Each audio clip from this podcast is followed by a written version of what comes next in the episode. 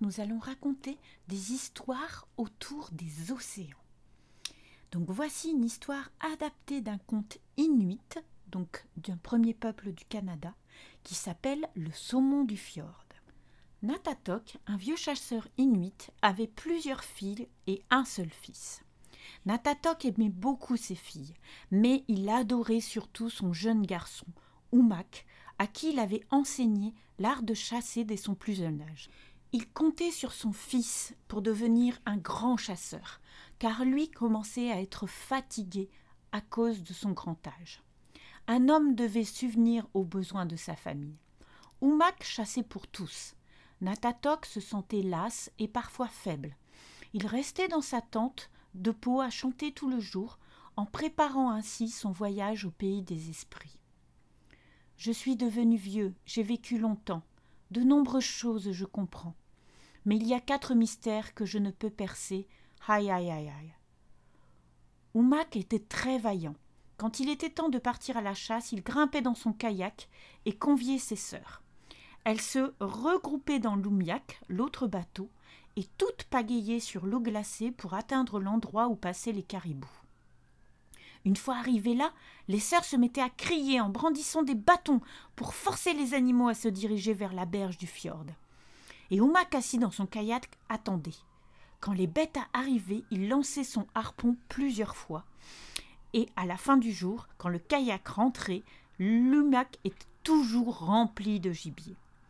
Oumak retrouvait toujours son père qui chantait. L'origine du soleil, la nature de la lune, l'esprit des femmes, et pourquoi les gens ont tant de poux. Aïe aïe aïe aïe aïe. Un jour, Oumak lança son harpon de toutes ses forces vers un caribou qui s'était éloigné du reste de la harde. La pointe de son arme se ficha dans le flanc de l'animal.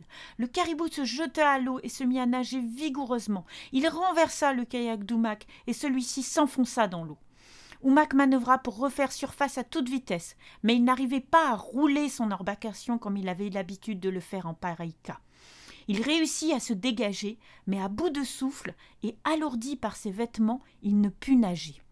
Ses sœurs regroupées sur la rive le regardaient sans pouvoir lui porter secours. C'en est fini de moi, s'écria Oumak. Je sens déjà un saumon en train de me grignoter l'estomac. Allons vite chercher le père, crièrent ses sœurs. Trop tard, répondit Oumak. Les saumons sont en train de déguster mes intestins. Hum. Et à cet instant, il disparut sous l'eau glacée. En fait, Oumak s'était endormi. Quand il s'éveilla, il était devenu un saumon, comme tous les autres qui à ses côtés filaient vers la grande mer. Oh, pensa-t-il, puisque je dois vivre sous la forme d'une autre créature, aussi bien que je sois un saumon, car ce sont des êtres adroits et pleins de vigueur. Au retour, le pauvre chasseur apprit avec douleur la mort de son fils. Outatak resta inactif pendant de longs mois, tout à son chagrin, et ses filles durent vivre de leurs réserves. Puis, après une longue période de deuil, Natatok finit par se préparer et aller à la chasse. Il le fallait, car ses filles n'avaient plus rien à manger, ni chair de phoque, ni le moindre morceau de gras, ni même un peu de moelle à sucer dans un os. Les années passèrent, et malgré son grand âge, Natatok continuait de chasser. Ses filles le conduisaient dans l'oumac, le bateau en pagayant là où il leur commandait d'aller, car il ne sortait plus seul dans un kayak. Un jour qu'il attendait le passage des caribous au même endroit dans le fjord où son fils bien-aimé avait connu une fin si tragique, l'image d'Oumac lui revint en mémoire de façon si vibrante, si vive qu'il se mit à pleurer. Et justement, au même moment, quelque chose heurta le fond de l'embarcation. Un phoque, pensa-t-il. Saisissant une pagaie, il frappa un, puis deux coups, puis soudain il se sentit tirer. Il tint bon, il tira encore plus fort, puis tout à coup, il vit que c'était un gros saumon qui avait attrapé dans sa gueule le bout de la pagaie. C'est Oumac s'écrièrent ses sœurs, c'est notre frère. Nathanok souleva doucement la pagaie avec le saumon qu'il avait mordu. Il ramena la pagaie dans le bateau. Dès que le saumon toucha le bateau, il se transforma et redevint un jeune homme. C'était bien Oumac mais alors qu'il avait été projeté à l'eau encore jeune, il était devenu un homme robuste, et il était vécu de magnifiques habits en peau de phoque. Repecez-vous, mon père, s'écria-t-il. C'est mon tour de chasser maintenant. Et Nathanok, le vieux chasseur, un sourire sur les lèvres, tendit son harpon à son fils Oumak. Celui-ci abattit d'un coup deux caribous, et les sœurs ramenèrent joyeusement Loumiac le bateau sur la voie du retour. La bonne nouvelle se répandit vite au village des tentes de peau.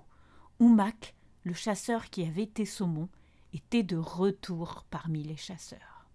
J'espère que ce continuit vous a plu. Voici quelques questions pour réfléchir autour des post-contes. Est-ce que vous connaissez d'autres histoires où le héros se transforme en animal? Est-ce que les hommes et les animaux sont sur le même pied d'égalité dans ces histoires? Est-ce que vous avez compris la petite chanson de Natatok Est-ce que vous pensez que cette histoire est dure? Euh, Est-ce qu'elle est jolie? Est-ce qu'elle est fantastique? Comment vous la définiriez?